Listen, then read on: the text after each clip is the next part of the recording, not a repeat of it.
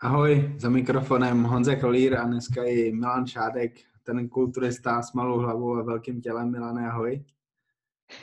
Ahoj, čau Honzo. Vítám tě asi po čtvrtý nebo po pátý podcastu. Děkuji, že jsi na mě našel čas. Máš toho času teďka hodně? Uh, no, jak se to vezme? Toho času sice je hodně v tom smyslu, že nemusíš dělat ty povinnosti, co normálně že bys měl, ale zase se vyskytlo tady těch komplikací, takže pfu, vždycky si myslím, kolik to dělat, dělat nějaké videa, natáčet, ale objevily se povinnosti, které jsou přednější, takže je to, je to jak na houpačce, no, nevíš, co bude za chvilku. Je to pro tebe hodně těžký období, protože prostě teďka asi nemůžeš vůbec vědět, co bude, jako pro sportovce. Uh, ale je to blbé období, no, protože čo, za nějakých 8-9 týdnů jsem měl mít závody. Uh, člověk na to směřuje dlouhou dobu, je to pro nás důležité, ale, ale nastaly neočekávané události, které kdyby mi to někdo řekl před půl rokem, tak bych jako to nějaký scénář ke katastrofickému filmu. Ale hele, věci jsou jak jsou, tak se z toho prostě není potřeba zbláznit, ale hlavně zabezpečit, aby všechno fungovalo, hlavně byli jsme zdraví, rodina byla v pohodě a, a to je pro mě teďka největší priorita, aby prostě jsme tohle přečkali a hned jak to půjde, tak prostě zpátky do režimu. Samozřejmě se budu snažit cvičit tady nějak provizorně, stravu dodržovat, jak to půjde, ale, ale není to momentálně teda priorita. Musel to jít stranou. Teďka jsi teda uzemněný spolu s rodinou, jsi ve Zlíně. Víš, jak dlouho určitě teďka ve Zlíně budeš, že prostě nepojedeš nikam jinam? No do té doby, než eh, se ta situace samozřejmě změní eh, tím způsobem, že se otevřou, otevřou no, že nebude muset být doma, že bude moct pracovat. Asi, až, až, to, pře, až, asi až to proběhne celá tahle uh, virová věc a bude to do háje a všichni se vrátí do normálního režimu, asi do té doby budu tady, protože prostě chci, chci chránit rodinu a, a být tady pro ně. No. Pamatuješ si nějaký období, kde jsi byl ve Zlíně nejdelší dobu? Už je to jakoby hodně dlouho, podle mě. No, to většinou bývá takhle. Teď jsme spolu asi nejdéle byli snad teďka přes Vánoce, protože jsme byli, jsme byli v zahraničí a toho času asi tři týdny jsme spolu byli všichni, což bylo fajn. Mhm. No a teď to vypadá, teď to vypadá že to bude díl. Tak snad se nepozabijíme. Je to nezvyk, no, protože ty půlku týdne trávíš v Praze, pak jdeš zpátky do Zlína vlastně v neděli vždycky večer nebo odpoledne jezdíš zpátky do Prahy. Teďka tě čeká mm. na jednu stranu oddych ve Zlíně, na druhou stranu to asi oddych vůbec není, po, po, hlavně po té psychické stránce, takže užiješ si to, nebo je to fakt celkem na nic? No, ale na všem zlém je něco pozitivního, jsou věci, které prostě nezmění, že to jak to je, takže se snažím uh, samozřejmě si to užít, takže tady prostě budeme díl spolu, tak je to tím způsobem pozitivní. To, že máme zakázané jiné věci, nemůžu chodit cvičit, nemůžu, nemůžeme nic jiného pořádně, tak bohužel takhle to je, ale z těchto situacích je potřeba být pozitivní, uvědomit si, a uvědomit si prostě to, co je důležité. A to si myslím, že by obecně mohlo všem lidem tak trochu ukázat ty reálné hodnoty života, že to není jenom, jenom o vydělávání peněz a o tom, kdo, kde, co, kdy víc, rychle, ale prostě jsou tady věci, co si podle mě teďka spoustu lidí doufám uvědomí a, a trošku se nad tím životem zamyslí. No.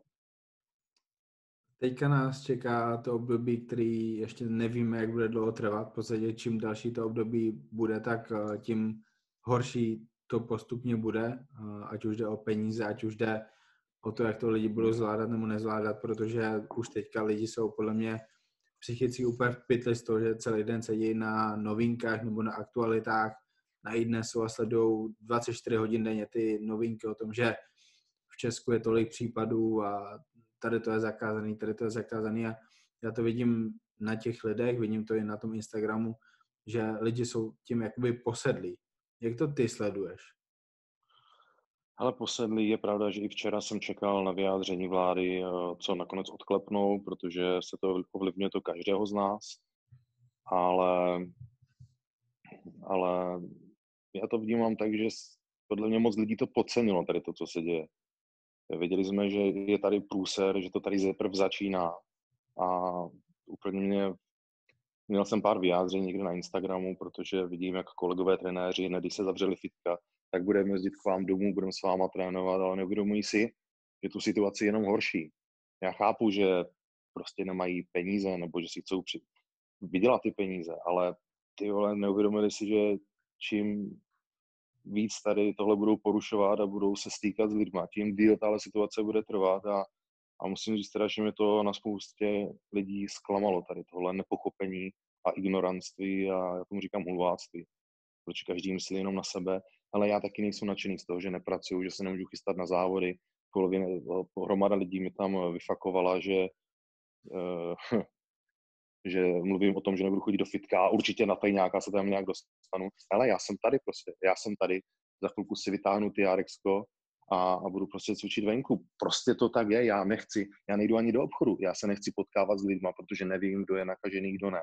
A té situaci to nepomůže. Kdyby se všichni chovali zodpovědně od začátku, tak uh, jsme se ani nemuseli se k nějakému zavírání a omezování, ale, ale teď si myslím, že to by měli udělat hnedka, hned, že nám hned měli dát domácí vězení a, a už jsme mohli těch předchozích pět dnů, co, co to trvalo od toho začátku do teď, jsme mohli už být pět dní v karanténě a mohlo se, mohlo se to lepšit. Takhle jsme těch pět dní ztratili kvůli debilům. No. Jako já si myslím, že v Česku jste na tom, já jsem teďka vlastně na Slovensku, já ani nemůžu do Česka zpátky domů, ale myslím že v Česku jste reagovali celkem rychle oproti ostatním zemím, vlastně to tak vypadá podle toho nárůstu případů a tak dále, když těch případů je samozřejmě mnoho, mnohem víc, ale... To jsou, to jsou jenom případy, které jsou otestované. Toho Aha. bude v řádově stokrát víc.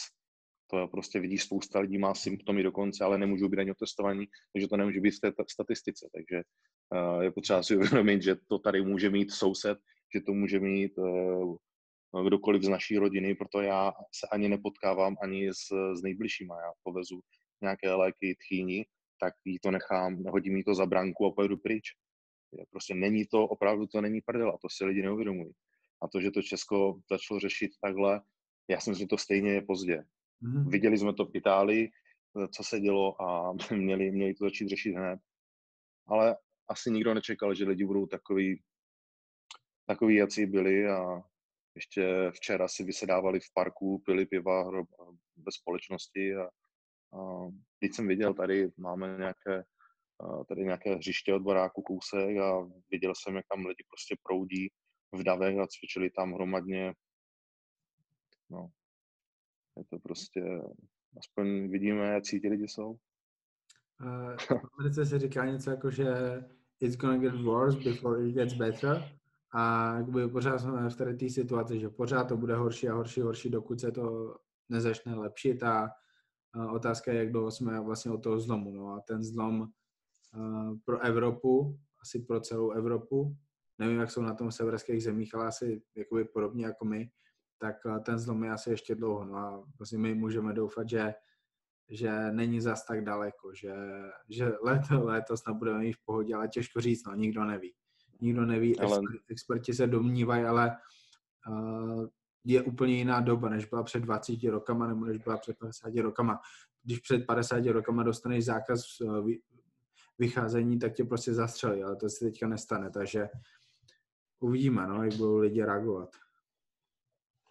No, já bych ty lidi klidně za to porušování zavíral, protože evidentně z toho nemají vůbec strach a No, je, je to špatné, no, je to špatné. Nejsem teda žádný, nejsem žádný expert, jsem žádný virolog, nic, ale uh, myslím si, že nejsem blbý a hned na začátku jsem pochopil, že jde do tvého, tak jsem prostě zůstal doma, mám tady nějakou jasminovou rýži, objednal jsem si z Amixu hromadu proteinu, no tak si budu míkat protein s rýží, budu tady cvičit uh, ve sklepě, když si tam při, přiháknu někde TRX nebo venku na své zahradě, abych s někým přišel v kontaktu. Ale všichni, všichni jsme na tom špatně, všichni přicházíme peníze a prostě to tak je, je to na ale možná bylo potřeba, aby to lidstvo na chvilku se zastavilo, uvědomilo si, eh, jakým směrem jdem a třeba nakonec si řekneme, že ještě, že to přišlo, že nám to pomohlo se vrátit do nějakého zdravého a normálního myšlení, protože ta doba byla opravdu hrozně rychlá. Eh, sám z určitě taky měl spoustu plánů, co chtěl udělat, nebo spoustu lidí a prostě se k tomu člověk nedostane, protože řeší něco a něco a něco. Takže teďka, teď, teď toho času asi bude dost a bude i dost času na přemýšlení. Teda... V mých očích jsou mnohem větší problémy to, že obrovský procento zvířat v Austrálii prostě vymřel kvůli tomu, jsou tam požáry, nebo že v Africe na tolika místech jsou občanské války, se vlastně zabíjí lidi v rámci jednoho státu a tak dále. To jsou ty skuteční problémy podle mě. Ale tady to je globální problém, který ovlivňuje všechny lidi, takže to ty lidi zasáhne a všimnou si to. Ale možná to lidem pomůže obrátit se k tomu, co doopravdy trápí tady tu zemi a možná začnou řešit ty problémy místo toho, aby se soustředili na ty nedůležité věci, protože na tom světě je prostě tolik nedůležitých věcí. My ztrácíme obrovský kvantum času strašně nedůležitýma věcma, celkově jako lidstvo západní kultury, já, hmm. tady to se možná změní, ale já nevím, já nevím, to si trošku přeju, ale, ale neupínám se k tomu, protože nemůžu se tady tím stresovat, taky se na to nemůžu těšit, protože já to neovlivním. No přesně, přesně tak. Ono, ale spoustu lidí u mě řešilo, jak přezdílel článek na Maslen Fitness, kde píšu, že jsou jako, je potřeba být jako v bezpečí a podobné věci a zdraví, že je důležité. Spoustu lidí si přečetlo nadpis jenom, kde budu cvičit, tak neřešilo, už hejtovalo, ale tyhle, já jsem, myslím, dost jasně naznačil nebo jim řekl, že sice mě to živí, jsem profesionální kulturista, co opravdu tím posledních 17, 18 roků uh, funguje, ale přesto prostě jsem do toho fitka nešel od té doby, co se zavřelo, protože jsou opravdu důležitější věci. Ale závody jsou super, je to fajn, živí mě to, ale no, tak nepůjdu na New York, nepůjdu na další soutěži, to je jedno. Ale teďka je věc, která se týče zdraví a vůbec zabezpečení tady nějakého fungování a to je mnohem důležitější než, než moje povolání, než můj sport, než moje koníčky. Proto mě, proto mě úplně čertili lidi, co se zavřeli fitka hnedka, ty vole, kde budeme cvičit, jako a, a začali vymýšlet blbosti. Je to jenom cvičení. Je to jenom cvičení. Když zacvičit, no tak si trochu zacvičím doma, to je jedno, to jak vyřeším, ale není to v tuhle chvíli podstatné. Takže přesně tak lidi by si mohli uvědomit i potom podstatné věci a úplně nejvíc, úplně nejvíc to zdraví, no.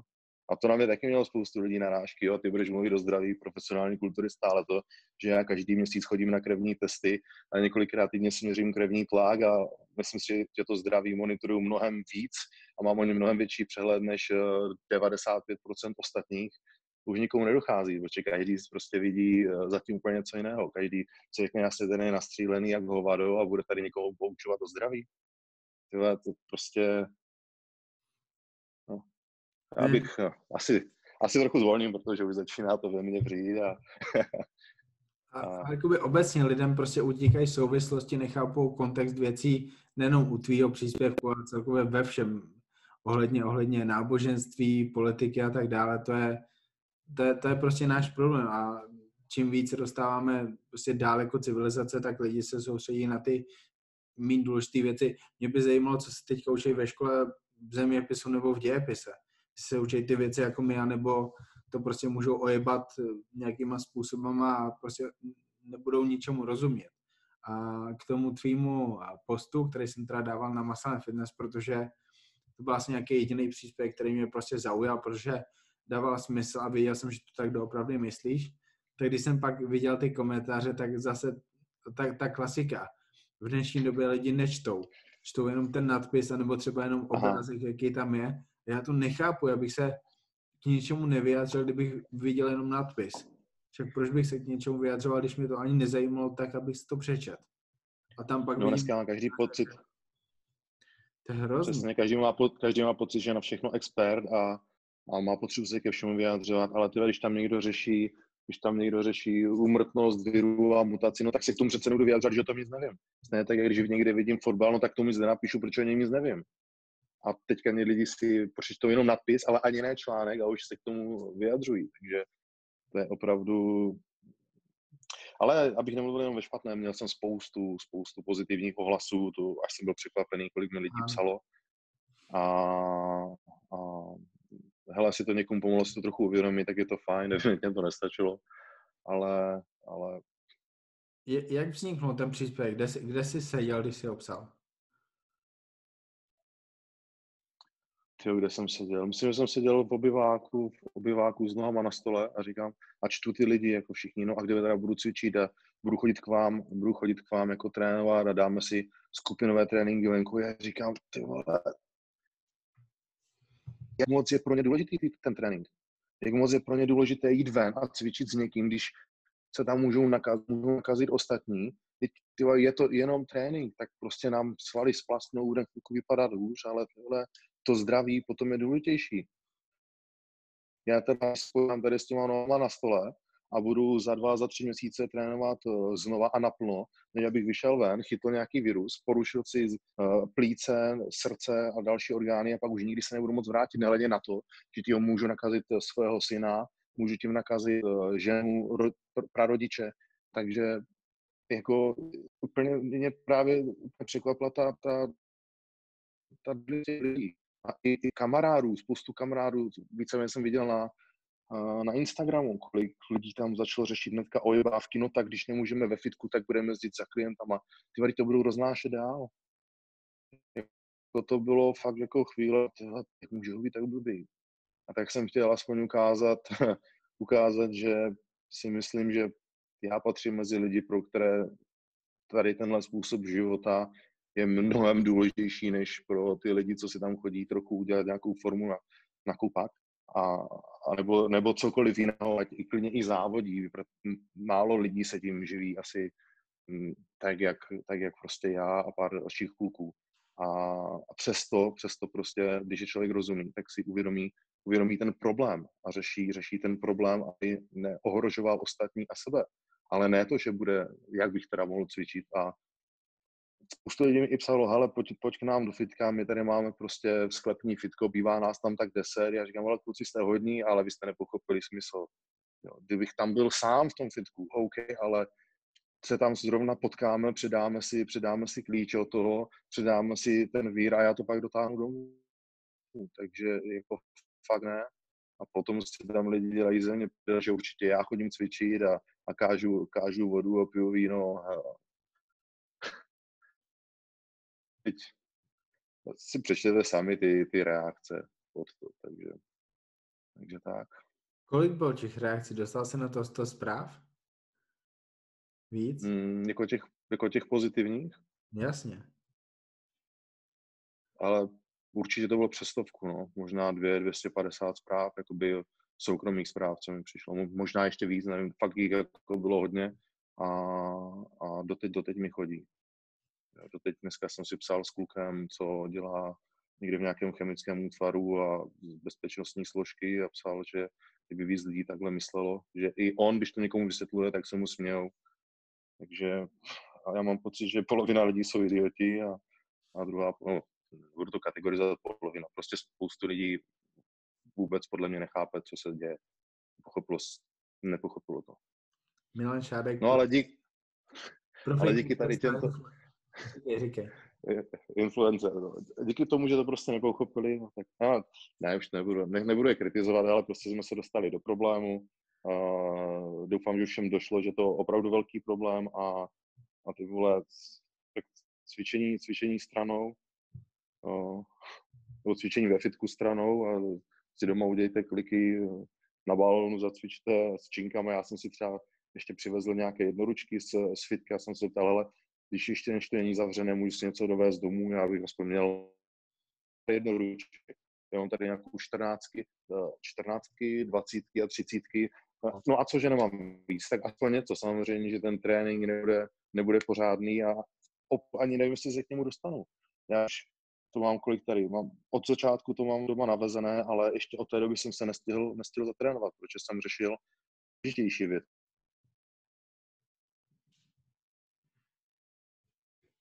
Ani tomu TRXu a ještě jsem si trénink, protože jsou důležitější věci. Takže...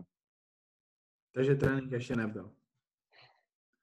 Trénink ještě nebyl, dneska proběhne, kdyby měl být, eh, kdyby měl být večer.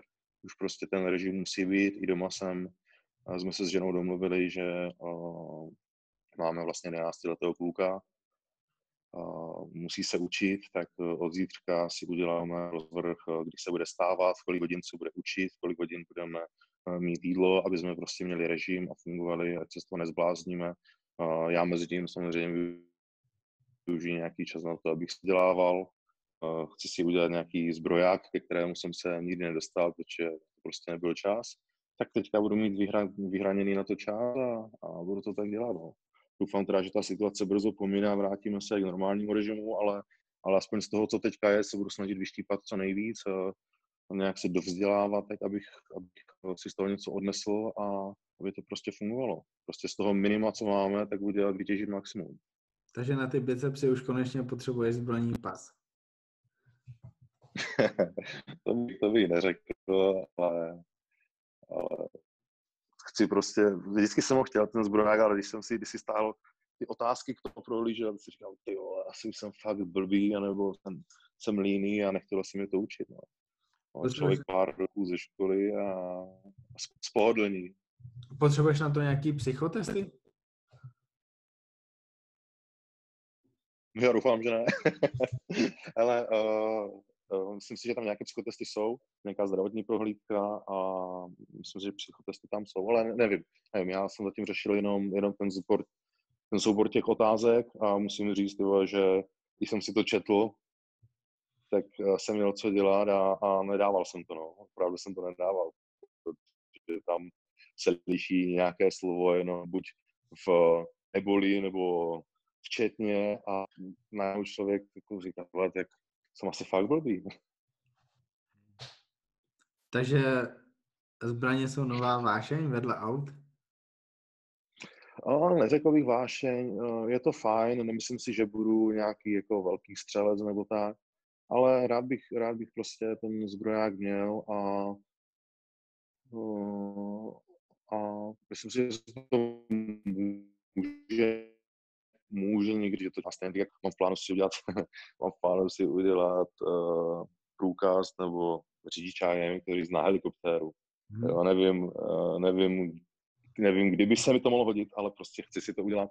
Chtěl bych mít tu možnost, asi nikdy si nekoupím helikoptéru, ale, ale chtěl bych to prostě, líbí se mi to, chtěl bych to někdy zkusit a třeba v 50 uh, budu mít peníze, ono je to hrozně drahé, ten, ty pilotní zkoušky, tak třeba v 50, až eh, budu mít eh, doma auta, co potřebuju, tak si udělám ten, tak si udělám ten pilotní průkaz.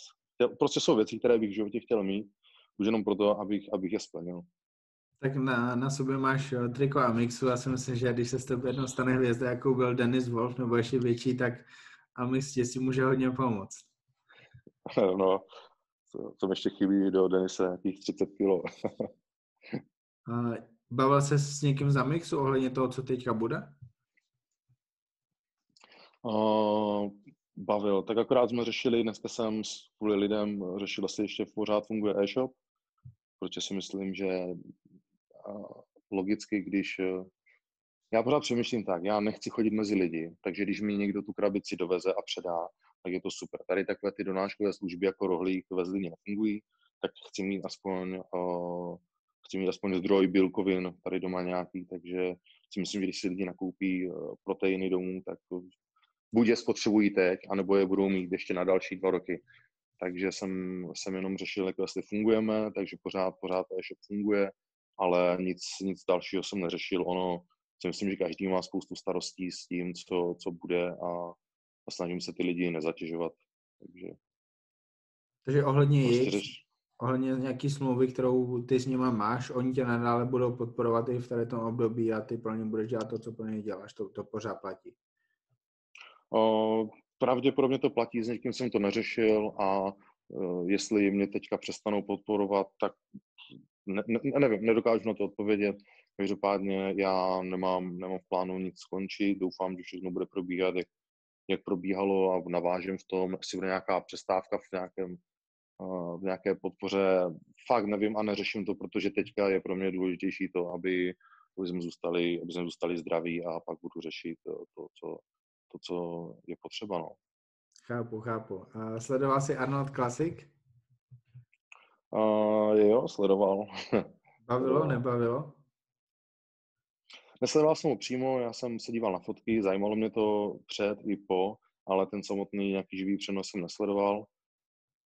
Uh, jasně mě to bavilo. Byl jsem, byl jsem hodně zvědavý, uh, co, jak to tam bude vypadat, protože ta soupiska těch jmén opravdu byla úžasná, mm-hmm. ale, ale asi bych řekl, že to dopadlo plus minus, jak, jak se předpokládalo, kromě pár, kromě pár nějakých výjimek. Když někdo někoho typoval, jako třeba Patrika Můra, určitě víc lidí favorizovalo někde dopředu, tak se mu to nepodařilo, ale jinak si myslím, že plus minus to dopadlo, dopadlo tak, jak člověk očekával. Uh, myslím si, že nikdo nepochyboval o Bonakovi, že by vyhrál. Uh, Dexter, to je prostě klasika, ten je vždycky mhm. vepředu.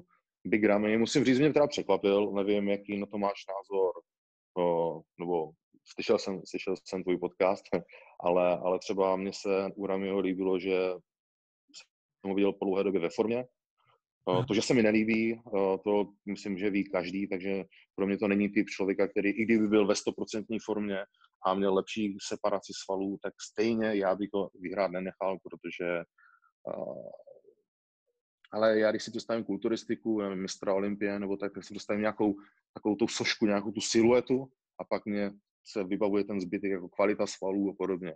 A u něho prostě, když se na to podíváš, tak on třeba sám, kdy, když se dívám na, ně, na jeho fotky, kde stojí sám, tak mi ani nepřijde, že by byl vysoký. Přijde, měl 150 cm, protože on už je tak hrozně široký, že ta jeho výška se v tom ztrácí. Už je to prostě, je to hrozně, hrozně, uh, není, to, není to pěkné. Není to prostě pěkné. Svaly tam jsou, ano, jsou obrovské, uh, ve formě ano, byl, separace svalů tam asi nikdy nebude, evidentně prostě to má, to má nastavený jinak, že jeho tělo roste, ale prostě ta separace tam není.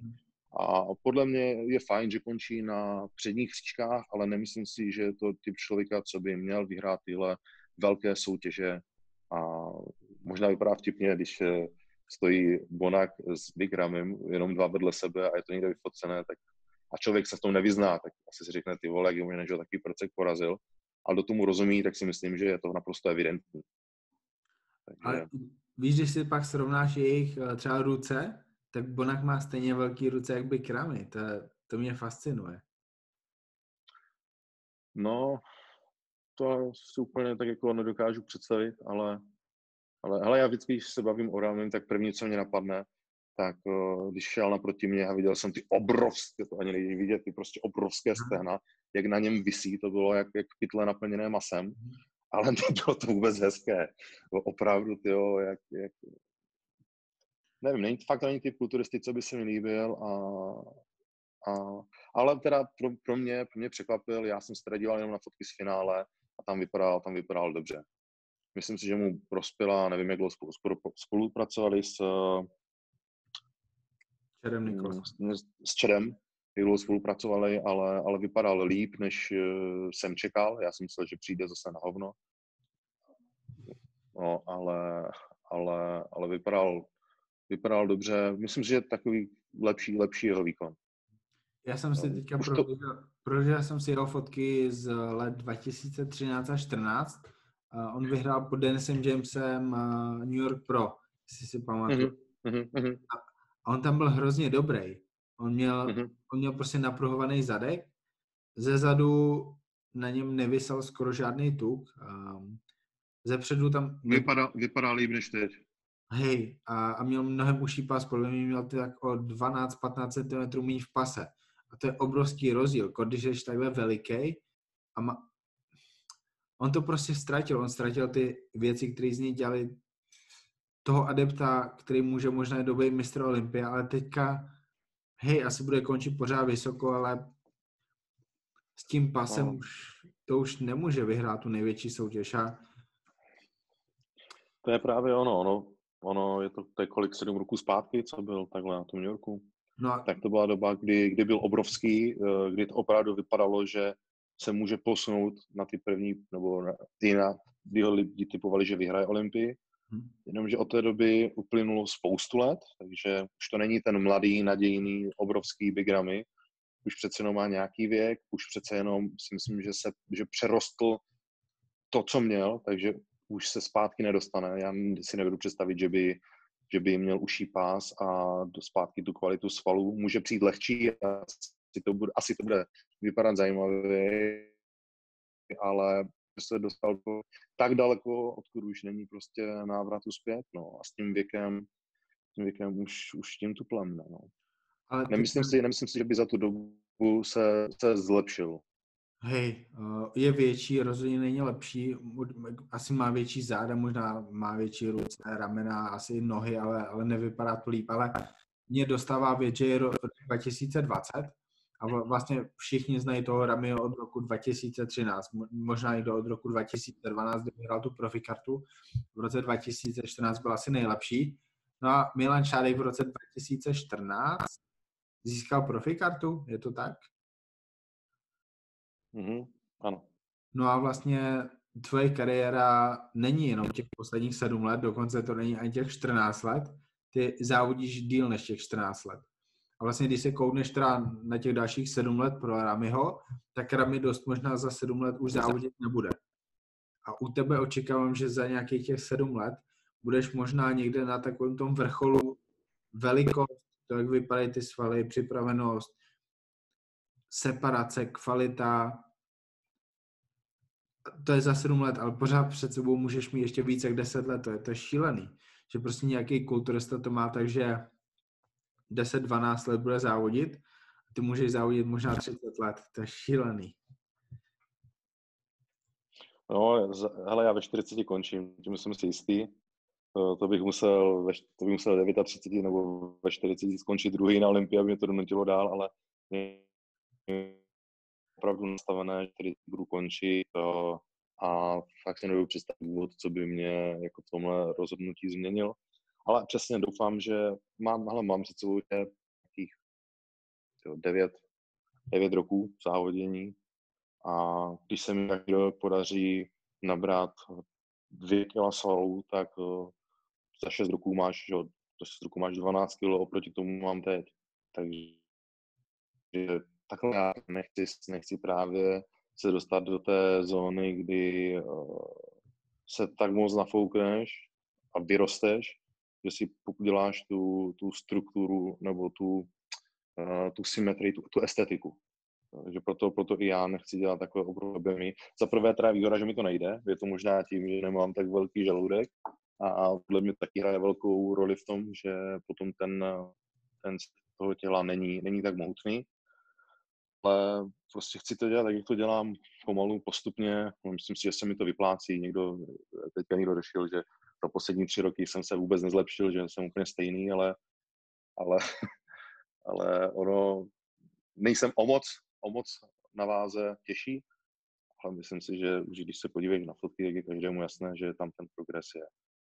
Jo. A podle já se toho chci držet, chci prostě postupně nejen, nejen to, že podle mě to udrží tu estetiku a ty přednosti, které mám, to mi to pomůže zachovat, ale zároveň ten nápor na právě to zdraví, o kterém zase mluvíme, tak, tak samozřejmě je mnohem menší a je menší riziko, že by mi explodovalo srdce nebo jsem se někde udusil jídlem a podobné, podobné případy.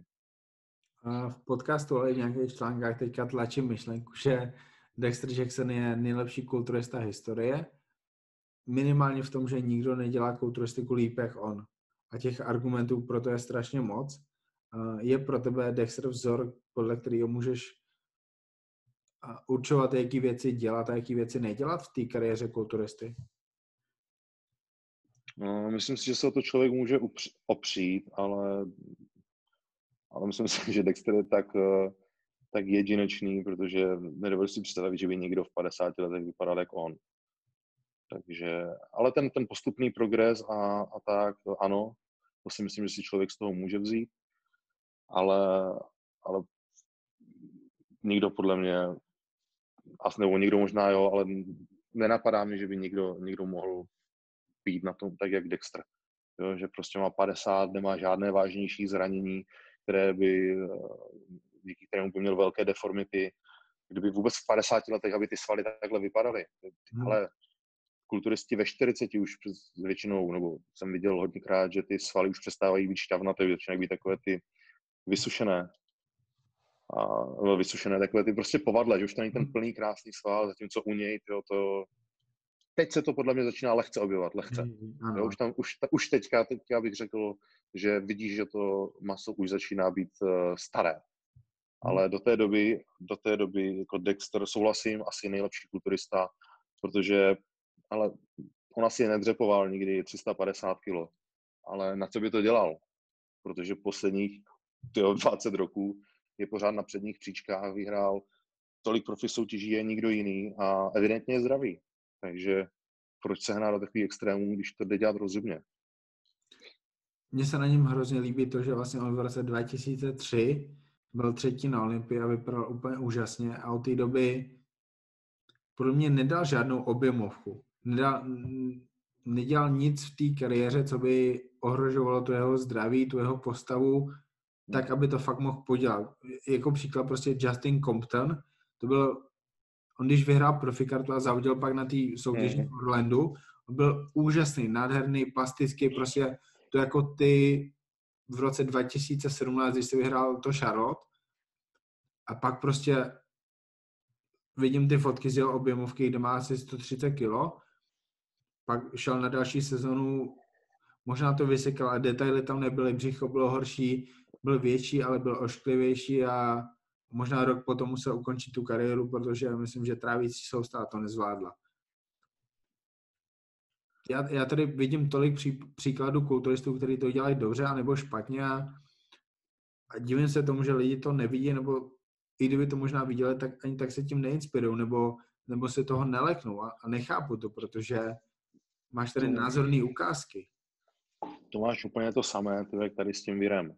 Jo, lidem prostě to nedochází vidí to dnes pořád, pořád několikrát denně a nedochází jim, co se děje. To samé, to samé ten Justin, jak říkáš.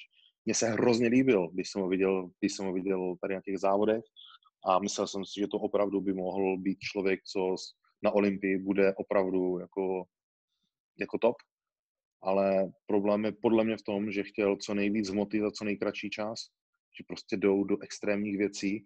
Ale přece už jak vypadal, když když v tom roce, to bylo taky 2013, 2014? Tak nějak, tak nějak, tak nějak. No, na tom, tak řekněme, na tom svém pomyslném vrcholu. Teď vypadal výborně, tam už stačilo, když to řeknu, dozrávat dva, tři roky a mohl se tam dostat. Jenomže oni chcou dojít za ty dva, tři roky tak, aby se z nich každý posral a sedl si na prdel, jenomže přijdou o to, co mají. Přijdou o ten wow efekt, o tu kvalitu, o tu, o tu jedinečnost. Tyjo, ten byl i nádherně poskládaný. Ale ale prostě tím, že jdou podle mě do, do, do těch, nevím, nevím, co dělají, ale podle mě narostou tak moc, že narostou úplně všude a to je ten průser.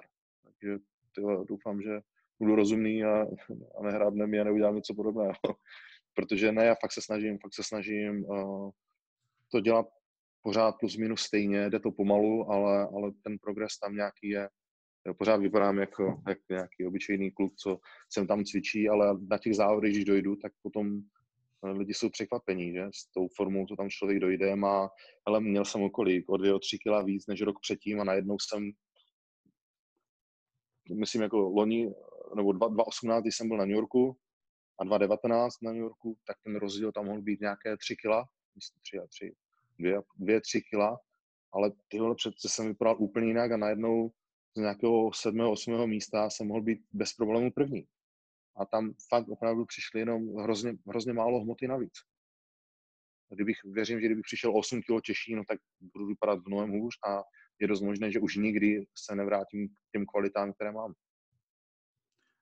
Když si srovnal tebe a Patrika Mura, tak vy jste si hodně podobní a kvůli tomu, že máte hodně podobný kvality. chodím do solárka, no.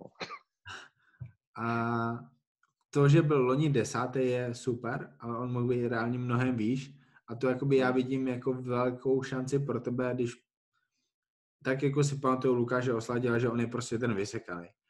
Tak tebe si budou pamatovat, že ty seš ten, který prostě vypadá fantasticky, má tu nejlepší separaci na stage, má tu formu, když tam hodí tady ty jeho pózy a všechny partie tam prostě hrajou, že jsou tam napruhovaný, separovaný stehna, úzký pas, krásný Včko, kulatý ramena, do toho pěkně zasazený ruce, napruhovaný prsa, prostě nahodíš to tam a oni si tě tak budou pamatovat dva, tři, čtyři roky za sebou, tak ty tam prostě můžeš porážet ty borce, stejně tak, jako je loni porážel Patrick Moore, který prostě je menší než každý, kdo byl za ním. Ale vůbec to nikomu nevadilo a dokonce ho ještě lidi měli výš a on výš neskoušel jenom kvůli tomu, že rozhodčí to podělali v tom semifinále, protože ve finále byl reálně mnohem výš. A na to se těším. To, to je podle mě ta změna v kulturistice za poslední možná dva, tři roky. A, a myslím si, že tím rozhodčím jakoby něco trošku probliklo. A i ty výsledky toho loňského New Yorku to potvrdili. Samozřejmě mohl si být první, ale ta konkurence tam byla z New Yorku, takže to bylo složitý. Jo, jako, jo, já jsem rád, že jsem, že mě docenili, že docenují tady to, co dělám. Vždycky se ptám uh, Steva Weinbergera, uh, co zlepšit a on vždycky říká, nic, dělej to, jak to děláš. A říkám to už tři roky po sobě, takže, takže to mě těší. Uh, jediné, co mě loni trochu mrzí, že teď, když mluvím o tom Patrikovi Můrovi, tak on vlastně v New Yorku byl, myslím, pátý nebo šestý. No, ale on se pak rozhodl do Kalifornie a do Portorika. Díky on tomu on se nominoval na Olympii, nebo kvalifikoval a, a najednou prostě vyletěl, vyletěla mu sledovanost a, a to je to, co mě, to, ta sledovanost prostě vždycky nějak jakoby mine. Já ty lidi zaujmou, mluví, mluví o mě, ale, ale prostě mi chybí tady to, abych se dostal úplně do toho největšího popředí, což právě mu tady tohle hrozně pomohlo, ale myslím si, že teď mu to uškodilo právě na tom Arnoldu. To si myslím, že ten hype byl tak strašně velký, že to byl pro něho průser.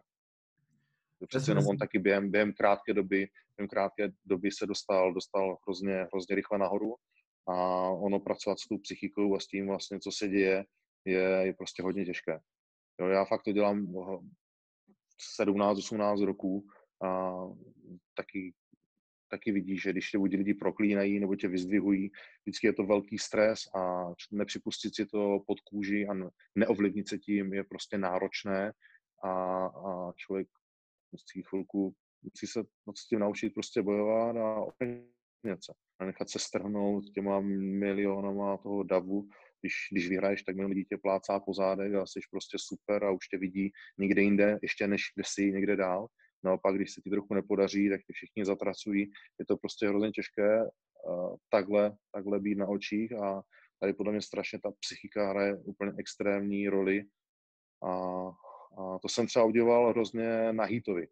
Já, asi, asi to víš, ale třeba já ten rok 2017, 2018, 2019, já si vždycky puštím nějakého videa, rozhovory, protože poslouchám tu jeho uh, sebe, sebe, sebe důvěru, namyšlenost možná až trochu, ale vím, že to je způsob, jak prostě se odtrhnout tady od toho, od toho chválení a pochlebování nebo hejtování, kdy on sám si tvoří svůj svět, v kterém on je a nepustí si do toho názory ostatní.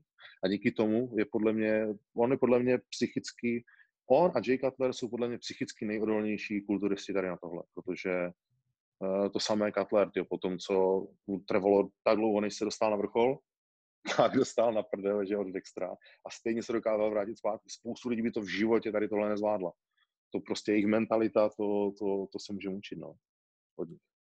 Jay Cutler, on, on měl prostě v hlavě nastavený, že bude mistr Olympia. On s tím vlastně začínal kariéru. kariéru. On to říkal teďka v nějakém rozhovoru, uh, nebo on, on má teďka úplně úžasný YouTube kanál, nevím, jestli ho sleduješ. Mm-hmm.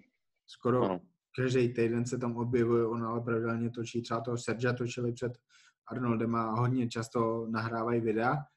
A on říkal v rozhovoru, že on prostě začínal kariéru s tím, že bude mistr Olympia a asi tomu řekl, že prostě ví, že on jednou mistr Olympia bude. Jenomže on potkal mm. Ronnieho, ale stejně to dokázal. A Phil to... Phil a Kai je jedna z nejlepších rivalit v kulturistice, jako já jsem jako fanoušek zažil. A Kai podle mě nevyhrál jenom kvůli tomu, že Phil měl prostě silnější hlavu.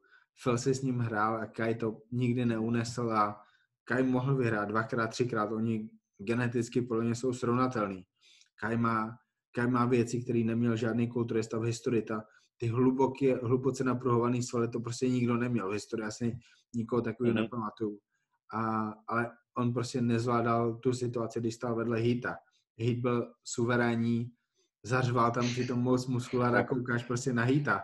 Kai tam udělal tu, tu dementní verzi Most Muscular, ve který vypadá malinký místo toho, aby dělal ten most muskula s rukama za zádama, nebo ten, jak říkají, hip, hands on hips, ruce na bokách, mm-hmm. vypadá dobře a on, on udělá gorilu, ve který vypadá hrozně.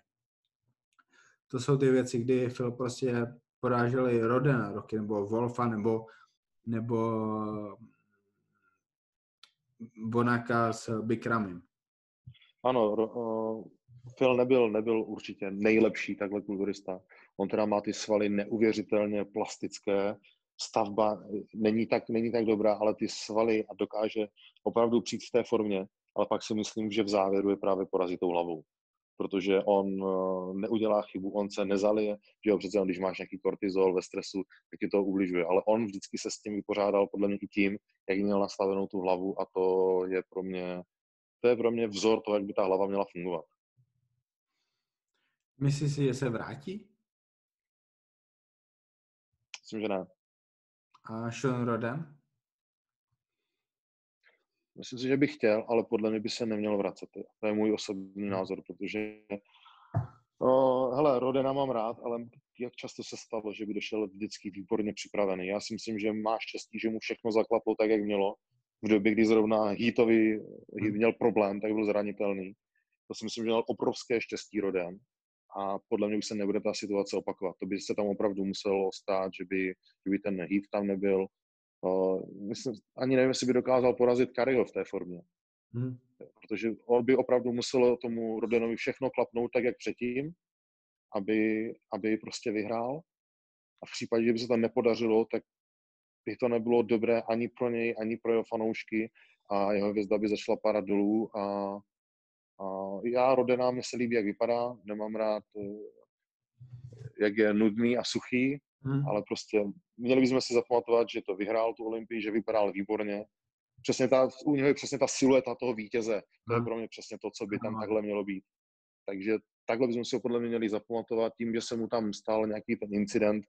Myslím si, že to bohužel, ale měl by, měl by podle mě to odložit, přece už není nejmladší a měl by odejít jako hvězda, co vyhrál a pak už jako kvůli tomu, že někdo mu dělal problém, tak se to mohlo zopakovat. Protože je pořád lepší přemýšlet nad tím, hmm jak, co by ještě mohl dokázat, jenom protože mu to někdo zakázal, než jako, že se vrátil Jasně. a nedoručil. Takže to je můj osobní názor a jsem rád, že se to podařilo. Pro mě to zase další byl známka toho, že ta estetika v té kulturistice začíná hrát roli. Hmm. Jak jsem to pozoroval u sebe, ty umístění, uh, i to vyjadřování uh, rozočích, když jsme se bavili, tak si myslím, že přesně tady toto byly ty kroky, kdy na to koukáš a, a říkáš si, že to jde správným směrem včetně si myslím poslední olympie. Pro mě to prostě bylo, já jsem se modlil, aby to tak dopadlo, ne, že, by, že bych měl cokoliv proti Hadimu. Je to fenomenální kulturista, výborně, výborně poskládaný, ale zase, když zavřeš oči, představíš si ten jeho obrys, hmm. jo, tu siluetu. To pro mě není to, co by mělo být na sošce mistra Olympia. Prostě ne. A to by podle mě mělo zůstat, ta kulturistika by měla zůstat. Ano, extrémní svaly, ať jsou extrémní, ale ať jsou tam ty proporce. Ale já jsem teďka poprvé, vidíš? teď jsem si poprvé v hlavě přehrával souboj Kari versus Roden. Myslím, že Kari eh, ho nikdy neporazil mimochodem. A když se zamyslíš nad těma silnýma stránkama Rodena, což jsou vyřezaný obrovský nohy s vyřezaným zadkem, um, super úzký pas uh, s výraznýma břišákama. Ruce jsou horší, ale Kari nemá separovaný a Roden má má dobrý detaily na zadech, když ty záda nejsou nejlepší, ale Kary nemá detaily jakoby nikde. A podle mě Roden je úplně super, super pro Karyho, protože ty silné stránky Rodena Kary prostě nemůže vyrovnat a Kary podle mě není zas tak veliký kulturista, protože Kary ho srovnávali s Hadym a s Bonakem, tam bude veliký, ale on není veliký vedle, vedle Bikramiho, vedle Kukla, vedle uh, Cedric. Mm. Takže furt to by byl zajímavý souboj. Jasně, ale kdyby přišel Roden tak připravený, jak byl naposledy, tak to má Roden, tomu věřím. Ale to já se bojím, že se mu tohle nepodaří. On není na každé soutěži takhle dotáhnutý. A to je jeho zranitelnost. On když tam nemá ty, ty extra detaily, tak, tak už není tak zajímavý.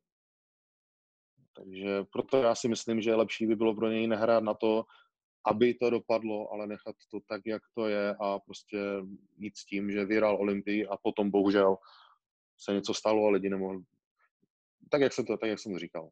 Zajímavé. A myslíš teda, že Kari vyhraje i letos? Kdo ví, jestli letos vůbec něco bude.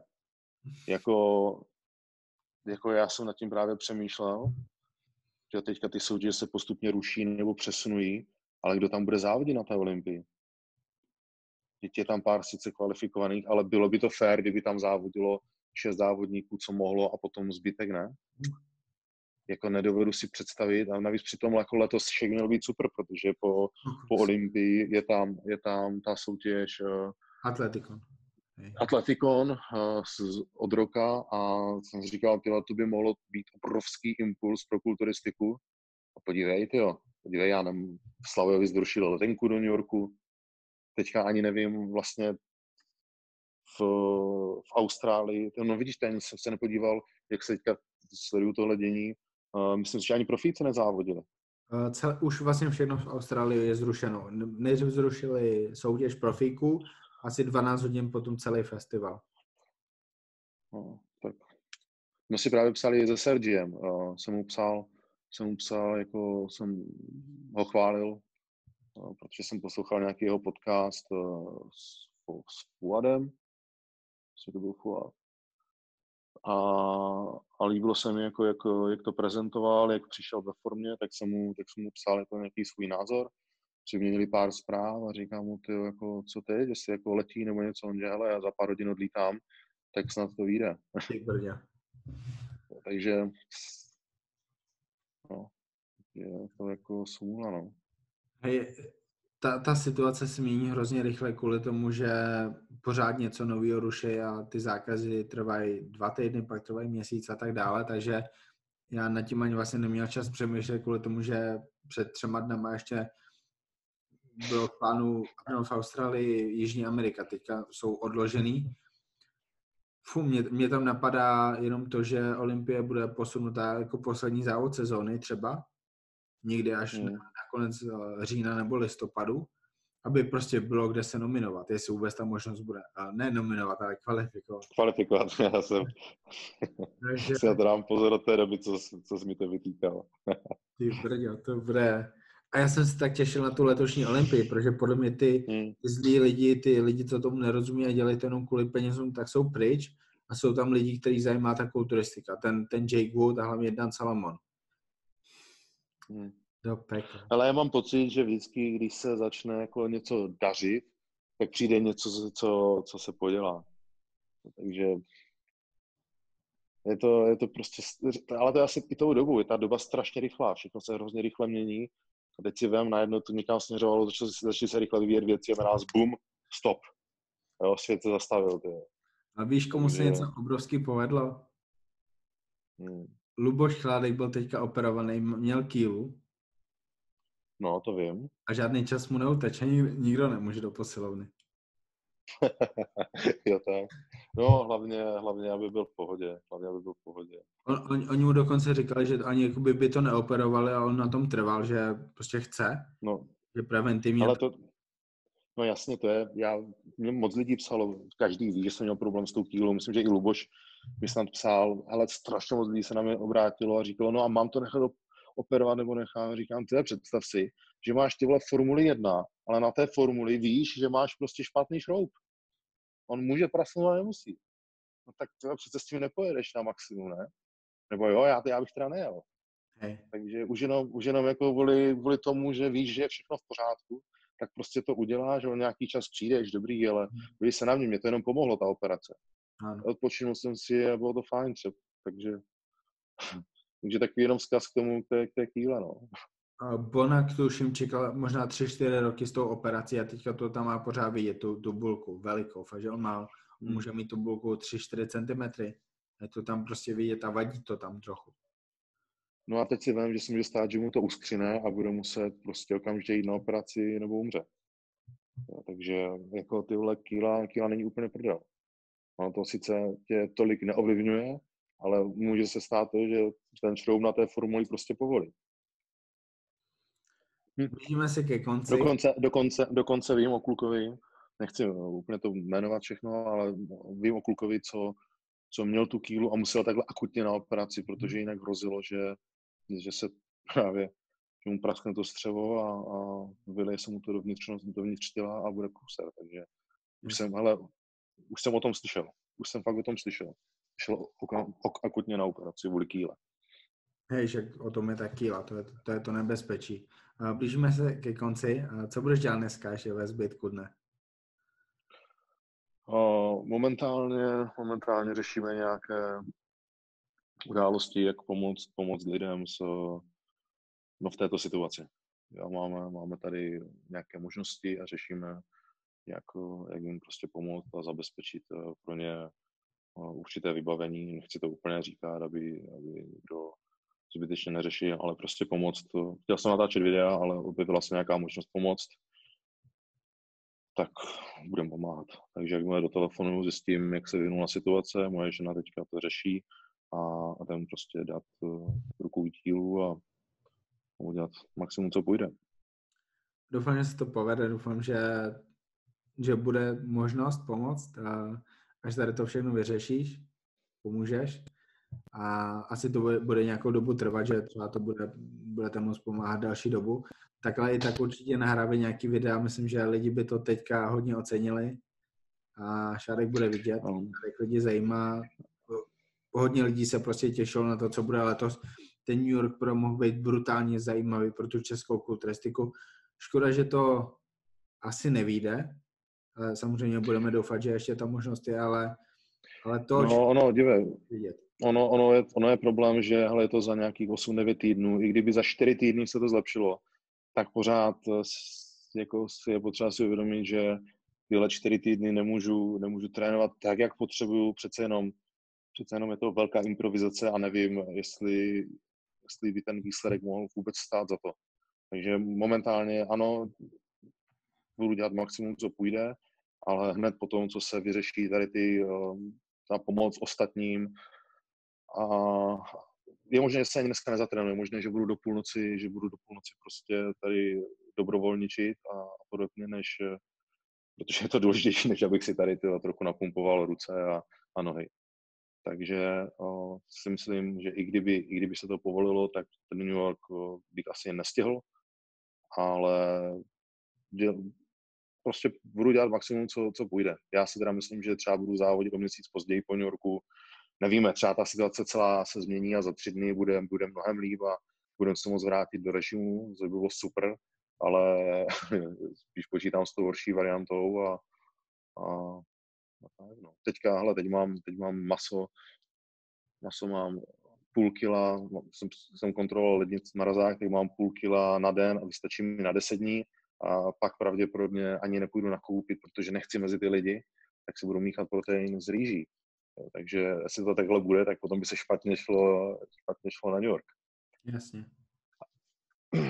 Ale už se těším, až, eh, až bude zase dobře. No. Tak jo. A hlavně, aby to odskákalo co nejméně lidí a, a prostě jsme fungovali a říkám, třeba ve výsledku to bude mít pozitivní efekt a, a lidi se k sobě budou líp chovat a budou věci fungovat líp. Nebo to bude horší a lidi se budou střílet. uvidíme. uvidíme. Uvidíme, co bude, uvidíme, co bude. A hlavně ty ostatní, všichni vlastně to sledujte, tak tyhle, buďme zodpovědní. Je, je prostě napr doba pro všechny. Tak myslete na zdraví ostatních a sebe a buďme prostě rozumní. Buďme rozumní a do fitka se vrátíme prostě někdy, stejně se to prostě přežene ta doba a, a bude zas dobře. Věřím tomu, že bude zas dobře a tohle je taková prostě zkouška, aby jsme si aby jsme to zvládli. Hej, děkuju, že um, máš k tomu tady ten přístup. Um, to, že jsi osobnost na, na té scéně české kulturistiky se ukazuje každým rokem víc a víc. A, a je to fajn, že tady někdo takový je, takže za to tím jménem fanoušků posluchačů tady toho podcastu děkuju a hej, můžeme, můžeme jenom doufat a uvidíme, co to přinese. Přinese to hodně zlýho, ale, ale je tady možnost, že to přinese dlouhodobě věci, které jí pomůžou tomu, jak se vyvíjí naše společnost, což je jakoby to, co si z toho možná můžeme vzít pozitivně, protože těch negativ je strašně moc, že mm. Plno lidí zemře, to je to nejhorší, ale hej, to je to, takhle prostě to funguje na té zemi, s tím nic neuděláme v této chvíli. Přesně tak, soustředíme se na to pozitivní v této špatné době a čím budeme zodpovědnější, tím dřív to pomine. A, a děkuju, děkuju za, za další uh, podcast. Už se cítím trochu protekčně, že tam mám asi nejvíc podcastů, ale, ale sám, sám zvažuju, už jsme to spolu řešili, že bych já začal dělat podcasty, protože je to věc, co už asi posledních 8, 10 roků, nevím, od doby, co jsem narazil uh, od doby, co jsem narazil na RX Muscle, tak uh, se mi ten, uh, se mi tento způsob líbí, takže je možné, že, že něco takového udělám a, a třeba mě to donutí právě, když to bude trvat díl, tak, tak už s tím začít. Tak jak s tím začal ty a jsem za to rád, protože uh, hele, ty podcasty pořád poslouchám. Uh, když jsem v Praze sám uklízím nebo si krájím maso, vždycky mám v uších tady ty sluchátka a poslouchám tě, poslouchám ostatní.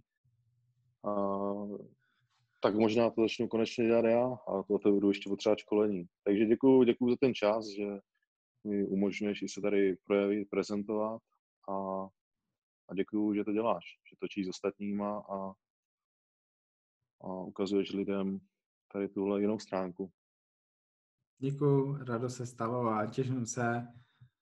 Já doufám, že budeme nahrávat někdy v průběhu května o New York Pro, jak se chystáš.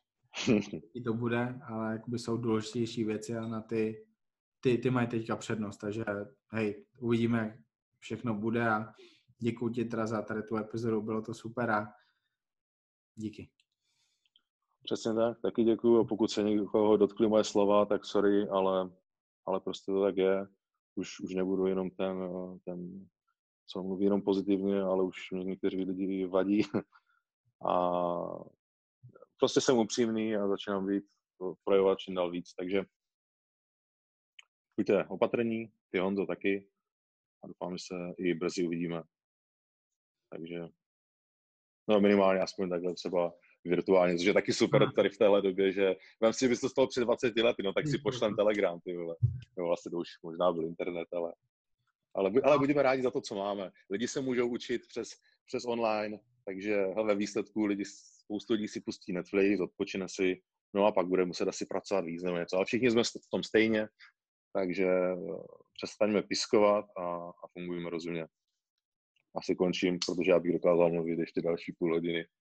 Poslední věc, kdyby nám někdo poslal fotku před 20 rokama, tak ta fotka bude nabíhat možná 20 minut, takže...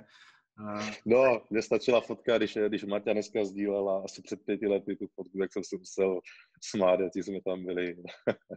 Vlasatý. tak jsme tam vypadali. Vlasatý. Vole, jsme ještě vlasatí, mladí a ale šťastní. Ano. Tak jo. Tak jo. Čau. Čau. Díky.